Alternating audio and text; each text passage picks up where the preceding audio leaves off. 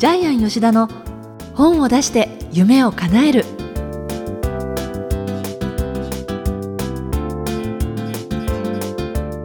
小林まどかです。ジャイアン吉田の本を出して夢を叶える。ジャイアン今回もよろしくお願いします。はい、よろしくお願いします。ジャイアンあの沖縄のラジオに出るということで。はい、ラジオ沖縄にですね、出ました。あ出たんですね、はい、でこの放送を、えー皆さんがお聞きの頃には、えーもうすでにラジオ放送に出てですね、ええ。でそのラジオ放送ですね、ポッドキャストに連動して、ええ。そのままポッドキャストになってるので、あじゃあ聞けるんですはい聞けるとか思います。そのじゃあ番組教えていただ番いていいですか？組名はですね、藤木隼人の大和で沖縄タイム。で、この藤木隼人さんという方はですね、はい。えージャイアンが大好きだったチュラさんに出てくる居酒屋湯がふのマスターで、もう絶対会いたかった人に会えたんで、ええものすごく感激してるんですけども。あ、そもそもジャイアンがその番組に出るきっかけは何だったんえっと、ですか、きっかけはですね、今日これからご紹介する本をですね、はい。プロデュースしたところですね、えこの本の著者さんからですね、ラジオに出ないかっていうことで紹介されまして、ええ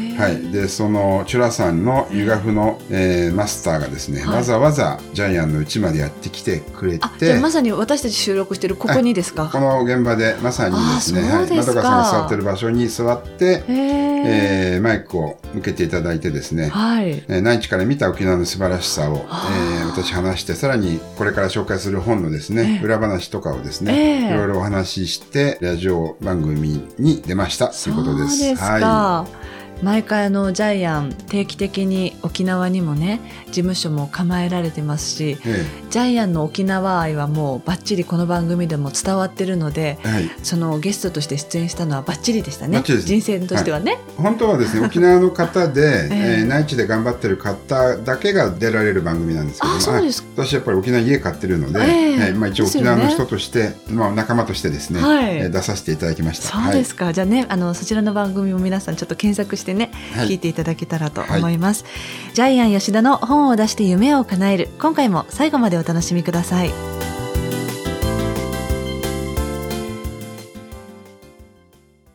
続いては、いい本を読みましょうのコーナーです。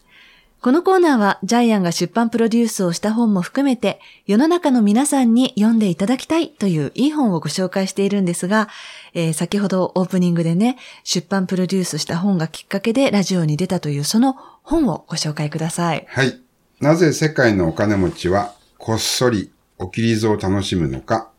著者は沖縄移住コンサルタントの岡間明さん。はい。帯の推薦文がですね、元リッツカルトンホテルのですね、日本支社支社長の高野昇さんですね。ねえ。はい、えーそこにもこう書いてあります。世界クラスの真のリゾート地として、沖縄が持つ可能性は無限大です。はい。ね、これ、タイトルの、おきりぞっていうのは、ひらがなでおきりぞって書いてあるんですが、はい。こう、パッと目にした時に一瞬、え、なんだろうって思ったんですが、見ていくと、あ、そっか、沖縄で、あ、リゾート開発、あ、沖縄のリゾートでおきりぞなんだっていう風に分かって、いかに沖縄がリゾート地として適しているかっていうことにね、中心に書かれている本なんですよね。で、沖縄の方はですね、特に意識してなかったと思うんですけども、うんえ実は沖縄は観光地ではなくリゾート地だったっていうのがこの本のテーマです。ええで、沖縄の観光客っていうことでですね、まあ政府も発表しているので、間違った認識をするのはまあ当然なんですけども、えーここでちょっと観光地とリゾート地の違いっていうのを述べたいんですけども、はい。えー観光地っていうのは観光なので1回しか行かないです。しかも周遊してぐるっと回ってですね、えー記念写真を撮って、えーパチパチカメラを撮って、そこで終わり。えー二度と行かないか、また行くのにも次は10年後。ところがリゾート地は、今度は時間を使うんですね。滞在型で毎年来ます。毎年来て1週間とか2週間泊まっていくので、えー現地に落とす経済効果としてもですね、やっぱりリゾート地の方が上にあるんですよね。しかも沖縄はアジアナンバーワンのリゾート地なんですけども、沖縄の人は誰も気がついていない。で、さらに世界のリゾート地として比べてもトップクラスなんですけども、これまた、えー沖縄のみならず、えー私たち、本州の人たちも誰も知らなかった。知らなかったです。はい。知らなかったですよね。知らなかったです。で、このリゾートとその観光の違いのところに書かれていたので、へーって思ったのが、そのリゾートっていうのは、また来たいっていうふうに思わせるかどうかっていうことなんですよね。そうです、そうです。で、その魅力がたくさんあるので、その魅力をたくさん、ええー、何十本もですね、えええー、ぎゅっと凝縮した本なんですけども。しかもそれが食の分野であったり、はい観光地であったり、はい。えーそれからまあ、琉球グラスのね、一つとっても、はいい、ろんなものがその、私も沖縄好きなので、ええあ、そっか、これも確かにそうだよねって、どれだけその世界に誇るものがあるかっていうことでは、あ、リゾート地として確かに位置づけられるんだなってね、再確認できました、この本で。で、やっぱりお酒一つにしてもね、青森っていう、日本で沖縄しかない種類のお酒がありますし、ええまあ、琉球舞踊もそうですし、織物もそうですし、ええ漆器もそうですし、はいえーまあ、エイサーもそうですし、もうほとんどですね、えー本州にはない文化がギュッと凝縮されてますよね。ですええね。その文化も全部チャンプルーなんですね。うん沖縄のチャンプルーって混ぜるって意味になるんでごすけど。ちゃ混ぜにする、そうですね。。ゴーヤチャンプルーのチャンプルーなんですけども、え中国とかですね、東南アジア、韓国も含めてですね、世界中の文化、ハワイの文化も入ってますよね。世界中の文化がごちゃ混ぜになってるので、よくいろんな方がですね、日本語の通じる海外だっていうふうにえ言われてますよね。ええ。で、やっぱり海も綺麗ですし、マリンスポーツもできるし、ええ。ーそこでやっぱりトム・クルーズとかね、ロスチャイルドの投手とかがね、こっそりお忍びできてるっていうふうに言われてますけどそれも知らなかったです。その、そんなに世界のセレブリティたちがええ沖縄を愛していたっていうのも私この本で初めて知りましたね。で、沖縄支店に移動する、えーいろいろな証券会社とか銀行の支店長は定年退職したらかなりの確率で沖縄に住むそうなんですね。でそれから、あの、海外の商社マンに対するアンケートでも退職後一番住みたい場所はっていうとやっぱ沖縄を挙げるそうなので、うんねえやっぱりいかに沖縄が住みやすいかですね。わかると思います。そもそもね、この本をプロデュースしようという、そのきっかけは何だったんですか？きっかけはですね、実はこの著者である岡間明さんが作った家をジャイアンが買ったんです。ああ、そうでしそうなんですたか。はい。で、現地へ案内した時に、え家を買いに行ったんですけども、はい。家を見る前に買いますって言ったんですね。それはもう何度も話しましたけども、家の庭に樹齢300年のガジュマルはがい。100トンの岩を抱えながら立っていて、うん家を見ないで買いますって言ったんで、本人びっくりして、え、家見なくていいの？って言うんで、いや、家見なくていいですって。結局、ジャイアンは家を買ったんではなくて、場所を買ったんですけども、ねジャイアンこの間そういえば Facebook にええ、そのガジュマルの木アップされてましたよね。私ずーっとね、この番組でその300年のね、はい。ガジュマルがいるって、すごいんだっていうのを聞いていて、えイメージはしてたんですけれど、やっとその写真をね、直にあこれなんだと思って、なんか圧倒されました。圧倒されましたね写真だけでもすごかったです。どちらの写真見ました？あの、夜の写真ですか？夜の写真ですねはい。夜も幻想的ですよね。え家はハワイアンコロニアムっていうですね、ハワイっぽい家なんですけども、その家も含めてガジュマルの木と場所なんですよね。はい。で、岡間明さんはそういう、やっぱり空間デザイナーでもあるし、建築デザイナーでもあるので、うんで、この方がすごいのは、沖縄の商業施設を1万件以上作ってるんですけど、アパートやマンションじゃないんです。空港とかですね、美ら海水族館とか県庁とか、あと首里城の一部とかですね、えーそういうのをですね、商業施設を1万件デザイン設計してる方。まあだから、こんなにすごい人が、才能ある人が、やっぱりたくさん埋もれてるのが沖縄なんで、えーこれからジャイアン沖縄の方の本どんどん出していこうかと思うんですけども、じゃあ、この、おきりぞのこの本を出すときは、ジャイアンが岡間さんに作りませんかっていうふうに持ちかけたんですか？えっと、岡間さんのですね、まあ私はもう家族付き合いしてるので、アキラさんと呼んでますけどもえ、アキラさんの奥さんがえ、もう絶対作るべきだよって、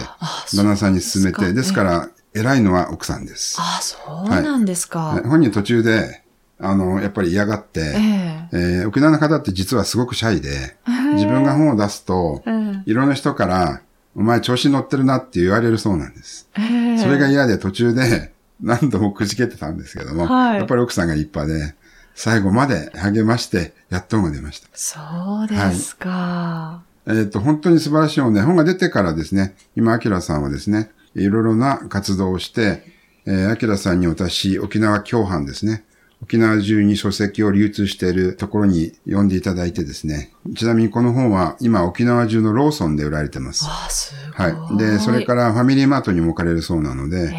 沖縄のファミリーマートとローソン全部で何百店舗あるので、はい。そこでこの本が今買えます。あすごいではい。すね。で、さらに、えーの最近ではまた、アキラさんによってですね、えー沖縄タイムスの専務さんに引き合わせていただいてですね、私自身の沖縄の人脈が、もう、本当宇宙のように今広がってる、ビッグバンのように広がってるんですけども。ああ、そうですか、そういう意味では、やっぱりジャイアンもそこにこう今日を構えてるっていうのが意味がありましたありね。ますね。やっぱり本州の方では絶対知り合いになれない方も、ええ沖縄の方では知り合いになれますし、ですね。はい。世界のピアニストの臼井俊樹さんも、やっぱり沖縄でですね、ええもう友達になって自分ではもうウッキーって呼んでます。もうすごい人を呼び捨てにしてるんですけども、まあそういうのが全部叶うのが沖縄ですうね。うんんで沖縄の人の素晴らしさはこの本の中にも書いてありますけども、はい本当にですね、あの、もう家族として迎えてくれるんですよね。うんただいまお帰りみたいな感じで、ちなみにまあ私はこのアキラさんの本を作ったことによってですね、この前あの墓参りを行こうって言ってですね、はい。アキラさんの家の墓参りに行きました。ええで、前にもちょっと申し上げたんですけども、あの、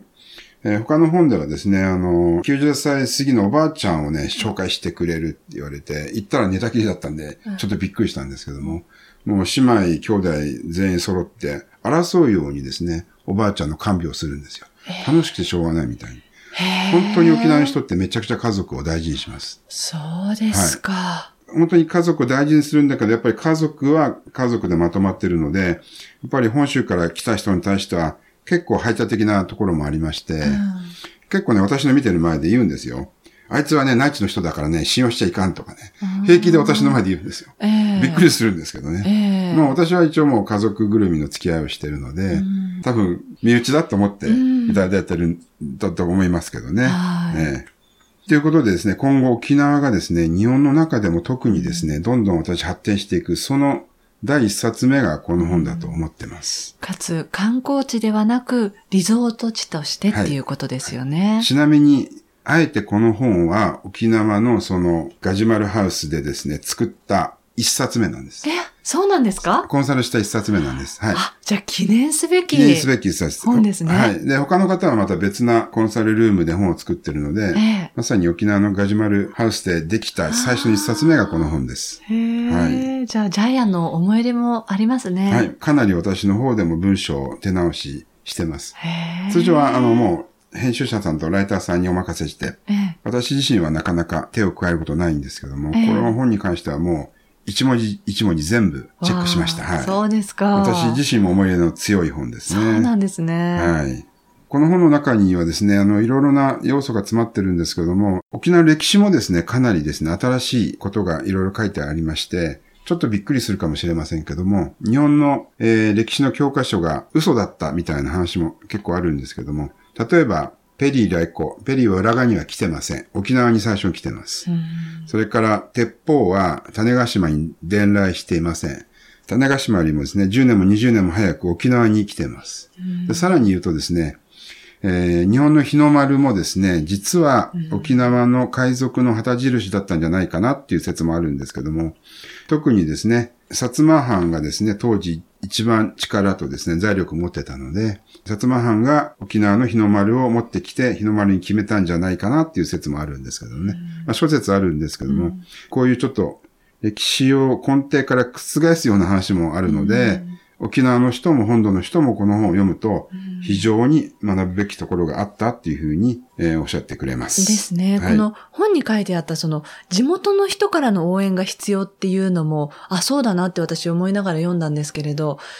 地元の方って、それこそ竹富島とか行くよりは東京に行くっていうぐらい、そのあれだけ素晴らしい自然も、もう日常の一つにあるとわざわざお金をかけていくんだったら、内地に行くっていうような人が多いって書いてあって。そうです。当たり前のことなので、やっぱり気がつかないんですよね。ねえねで、ジャイアンもやっぱり田舎新潟で雪国なんですけども、はい住んでる間はもう雪ばっかりで嫌で、ええ全くやっぱり良さは気づきませんけども。そう、だから身近であればあるほど、その良さって分かりづらかったりしますからね。ええ多分ね、中に入っちゃうと全くわからないんでしょうね。うんそうですよね外に出てみると沖縄の素晴らしさがわかる。そうですね。はいじゃあ、この本の眼目なんですが何でしょうか？はい、この本の眼目なんですけども、自分のまつげは見えない。目の前にあるのに自分のまつげは絶対に見えません。近いと見えないんですね。そうですね。近い存在も環境もそうですし、例えば家族とかも、ありがたいけれど、離れてみないと、そのありがたさって、わからないでわすよね。かりにくいですよはいね。ジャイアン年を取ってきてですね、だんだんあの、ちょっと価値観も変わってきたんですけども、えっ、と、前はやっぱりお金が大事だなと思ってたんですけども、会社経営をしてるとね、はい。時間の方がもっとお金よりも大事だし、うんえーさらにもっと大事なのは健康だったり、ですね。でも究極は家族じゃないかなって最近思うようになったんですけども、うんえージャイアン最近おばあちゃんとか親父とかですね、えーおばさん、おじさん、もう周りの方はどんどん亡くしているんで、最近は本当に究極の幸せっていうのは家族じゃないかなというふうに思うようになりましたね。うんですからもうえー自分のまつげが見えない、自分の素晴らしい恵まれていることもですね、環境も見えない。これをですね、もう一回身近なものに感じてもらえたら嬉しいかなと思います。ということで今回の一冊は、ほかまあきらさん。なぜ世界のお金持ちはこっそりおきりぞを楽しむのか。この一冊をご紹介しました。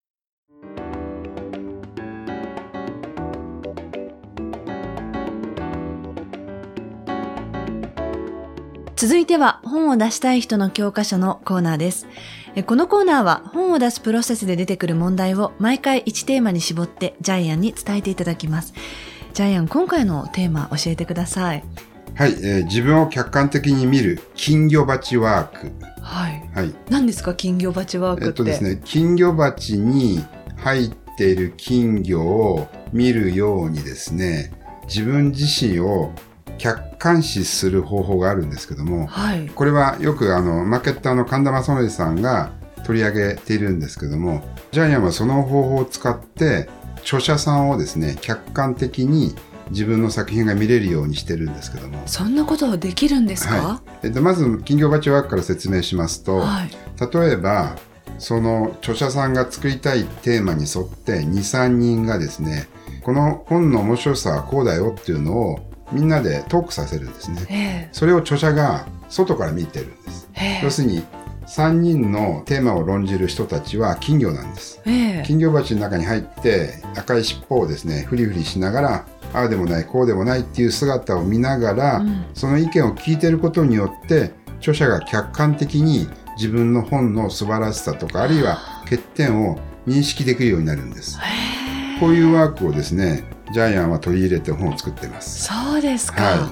今のお話聞いて私一つ思い出したのがちょうどこの番組で取り上げた一冊の著者の方から Facebook でねい、はい、ジャイアンの番組で取り上げてくださってありがとうございましたってメッセージいただいたんです。ああそうですか。その時にジャイアンと私のこのやりとりを聞いてなるほどなってその自分にはない視点であこういう角度でこの本も取り上げてくれてなるほど、えーうちらやってるのは金魚鉢ワークをずっとやってたんだ。ある意味著者にとったら金魚鉢ワークですよねこれは。そういうことだね、ええ聞いてる方にとってはね聞いてる方本当そうですよね。聞いてる方にとっては私とまどかさんのこのやりとりが金魚鉢ワークだったんでですすね。よね。あ面白い。はいいやちょっとね、ええ感動しました。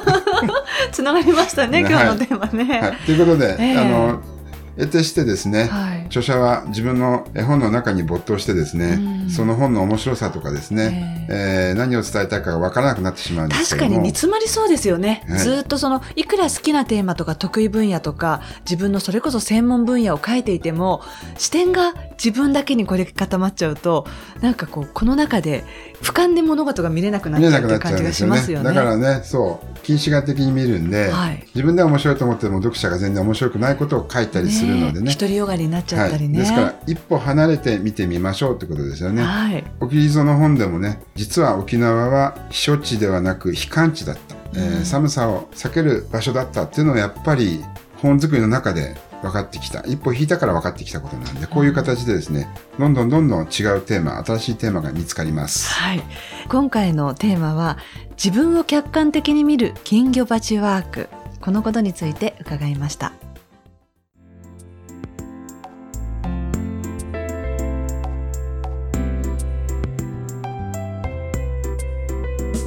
ジャイアン吉田の本を出して夢を叶えるいかがでしたでしょうか？